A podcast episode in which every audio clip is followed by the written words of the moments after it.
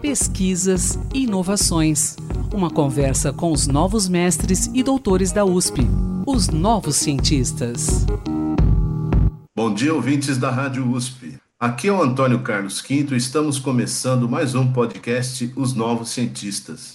Hoje, a nossa conversa é com o médico oftalmologista Jefferson Augusto Santana Ribeiro, que realizou lá na Faculdade de Medicina de Ribeirão Preto da USP uma pesquisa em que avaliou 2 tipos de anestesia que podem ser administradas em cirurgias de vitrectomia no globo ocular, a peribulbar e a subtenoniana. Bom, prezado ouvinte, claro que esses termos são estranhos a todos nós num primeiro momento, mas o Jefferson irá nos esclarecer sobre seu estudo e nos explicar como ele chegou à conclusão de que um método é melhor que o outro. Nesse estudo, desenvolvido no programa de pós-doutorado da Faculdade de Medicina de Ribeirão Preto, o principal objetivo foi verificar qual tipo de anestesia proporciona menor dor ao paciente. Bom dia, Jefferson. Bem-vindo aos Novos Cientistas. Tudo bem?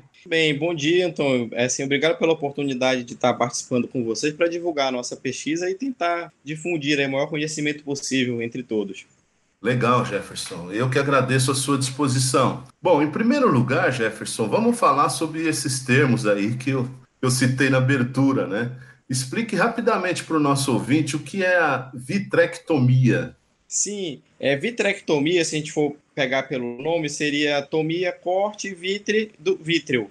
Né? O que vem a ser isso? Seriam as cirurgias oculares que são realizadas na parte de trás do globo ocular, né? Que envolvem o gel vítreo, que é o gel que preenche a maior parte do olho.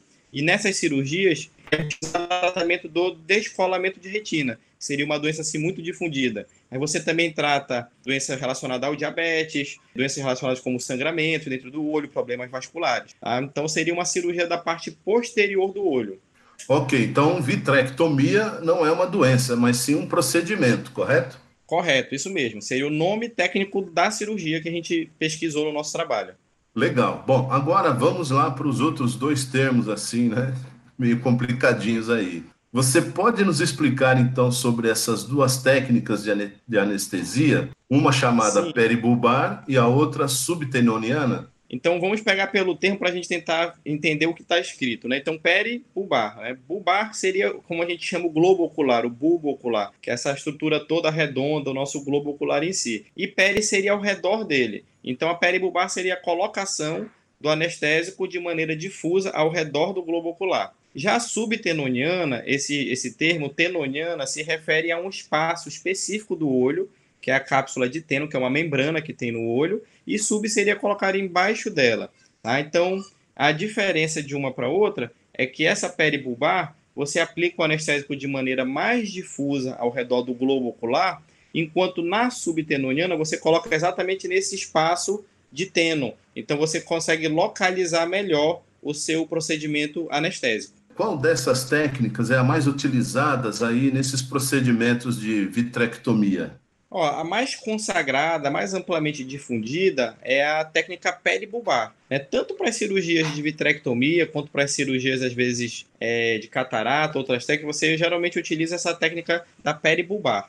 Bom, e vamos lá. Eu queria só esclarecer uma coisa. A peribulbar, como você falou, ela é aplicada... O método de aplicação da peribulbar... Ele consiste numa injeção na pálpebra inferior da pessoa, com uma agulha, e dessa agulha você coloca lá e difunde o anestésico naquela região toda que você não consegue especificar exatamente qual é. Ele vai ser espalhado ao redor do olho todo. Na subtenoniana, aí já é mais preciso. Você consegue colocar o anestésico pela parte branca do olho, embaixo da conjuntiva, que é essa pelezinha que quando a gente tem conjuntivite, ela fica bem inchada. Então, você coloca o anestésico lá por baixo, bem localizado posteriormente ao globo ocular.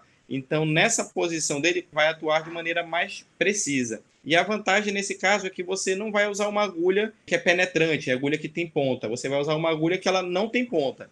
Então, que seria mais segura para o paciente. Bom, então, na subtenoniana, só recapitulando. Então, é feita uma pequena incisão e nessa incisão é introduzida uma agulha sem ponta, por onde vai conduzir o anestésico, é isso? Exatamente. Qual das técnicas causa menos dor ao paciente? O nosso estudo é o pioneiro em comparar essas duas técnicas, né? Não há outro trabalho na literatura que compare diretamente as duas técnicas como a gente comparou.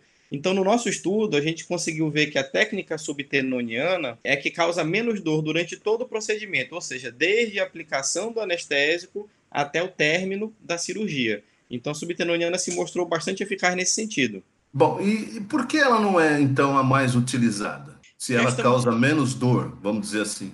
Ela é mais cara? Talvez seja por isso? Na verdade, assim, a peribulbar ela ficou de maneira mais geral difundida pelo conhecimento da técnica, pela difusão, pela facilidade de aplicação da técnica e até pela falta de comparação direta com a subtenoniana. Então, às vezes, o cirurgião teria um receio e indicar, vou fazer essa subtenoniana, eu não sei se o paciente vai ter o conforto ou se eu vou conseguir terminar minha cirurgia como eu pretendo. E daí a importância da gente realizar estudos comparando diretamente uma técnica com a outra. A gente consegue passar aquela segurança tanto para o paciente quanto para o cirurgião, aquela técnica proposta, ela é tão boa, se não melhor, do que a existente. Outro ponto que tem, como você comentou, a questão do custo. Apesar do custo de um procedimento anestésico em si, se a gente for calcular ser, digamos, menor do que R$100 em termos de material, no caso da subtenoniana, esse custo é um pouquinho mais elevado. Nada, claro, que comprometa a aplicação dele na prática, mas é um pouco mais superior e depende de um pouco mais de treinamento do médico que vai aplicar esse anestésico pela questão de ele não estar familiarizado com aquilo desde muito tempo. O seu estudo ele envolveu acompanhamento de cirurgias, eu presumo. Quantos pacientes foram analisados e como você concluiu aí que a melhor técnica é a subtenoniana? Foram 54 pacientes que nós incluímos no nosso estudo e separamos em dois grupos de maneira aleatória. Então, assim, o paciente era sorteado ou para fazer a injeção subtenoniana ou a peribulbar. E durante o procedimento, o paciente não sabia qual era a técnica que estava sendo aplicada e a pessoa que estava realizando a cirurgia, o cirurgião, ele também não sabia qual era a técnica que tinha sido utilizada. E como que a gente avaliou isso daí? A gente utilizou uma escala de dor já tradicional no estudo de dor, que consiste numa régua de 0 a 100, e nessa régua o paciente era orientado, após o término da cirurgia, a indicar para a gente, escorregando um peso em cima dessa régua, a indicar no ponto do 0, que seria a menor dor, ou no ponto do 100, que seria a maior dor possível e imaginável. Ele escorregava o peso e indicava para a gente qual o nível de dor que ele percebeu. E a gente conseguiu observar que no grupo que fez a subtenoniana, muitos pacientes referiram nenhuma dor, ou seja, marcaram 0, e assim, a maior parte dos valores ficou em torno de 1.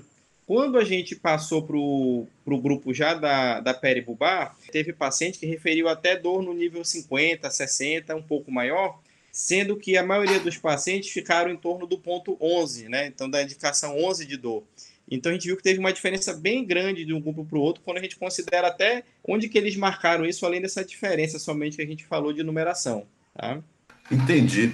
Bom, eu tenho mais duas questões para finalizar a nossa conversa. Que outras vantagens a técnica subtenoniana pode proporcionar ao paciente e ao cirurgião? Ela é mais fácil? Ela é mais complicada? Como é que é?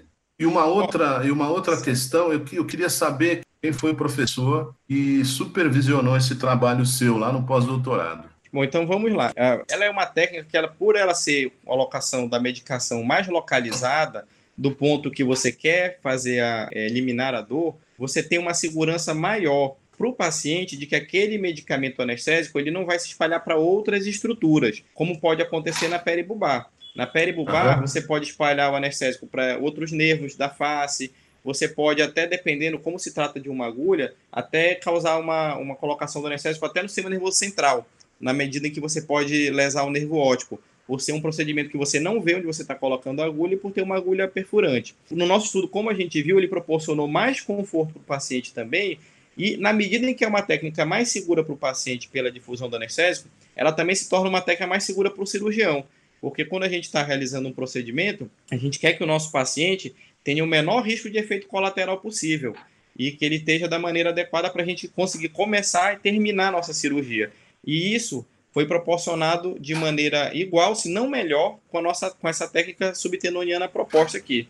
Não que a peribulbar ela seja ruim ou ela seja perigosa. Ela também é uma técnica bem segura pelos anos de uso que ela já tem. Então, se o médico optar por essa técnica com o paciente, você pode fazer porque ele tem o conhecimento para fazer isso daí. Mas é uma opção muito interessante é a subtenoniana, na medida em que a gente vê que ela tem algumas vantagens em relação à peribulbar. Com relação ao meu supervisor, então foi o professor Rodrigo Jorge, da Faculdade de Medicina de Ribeirão Preto, e uma pessoa que a gente agradece muito pela facilidade que ele deu para a gente conseguir realizar essa pesquisa, pela colaboração dele, pela amizade dele, né? Então é uma pessoa sempre aberta a novas ideias. Jefferson, que bacana, viu, essa sua pesquisa, esse seu estudo, parabéns aí pelo seu trabalho. Você hoje é professor aí em Manaus, é isso? Sim, eu sou professor da Universidade Estadual do Amazonas e isso que a gente pretende, essa parceria com a USP, né, com a Faculdade de Medicina de Ribeirão Preto, é trazer algumas coisas para cá para a gente ver se consegue desenvolver também a nossa região e elevar o nosso nível de pesquisa aqui na região. Tá legal, Jefferson. Muito obrigado pela sua participação. Um grande abraço a você. Obrigado, Antônio. Um abraço a você também. Pesquisador, se você quiser falar sobre o seu estudo, sua pesquisa, envie-nos um e-mail para ouvinte@usp.br. E quinta-feira que vem tem mais. Pesquisas e inovações. Uma conversa com os novos mestres e doutores da USP, os novos cientistas.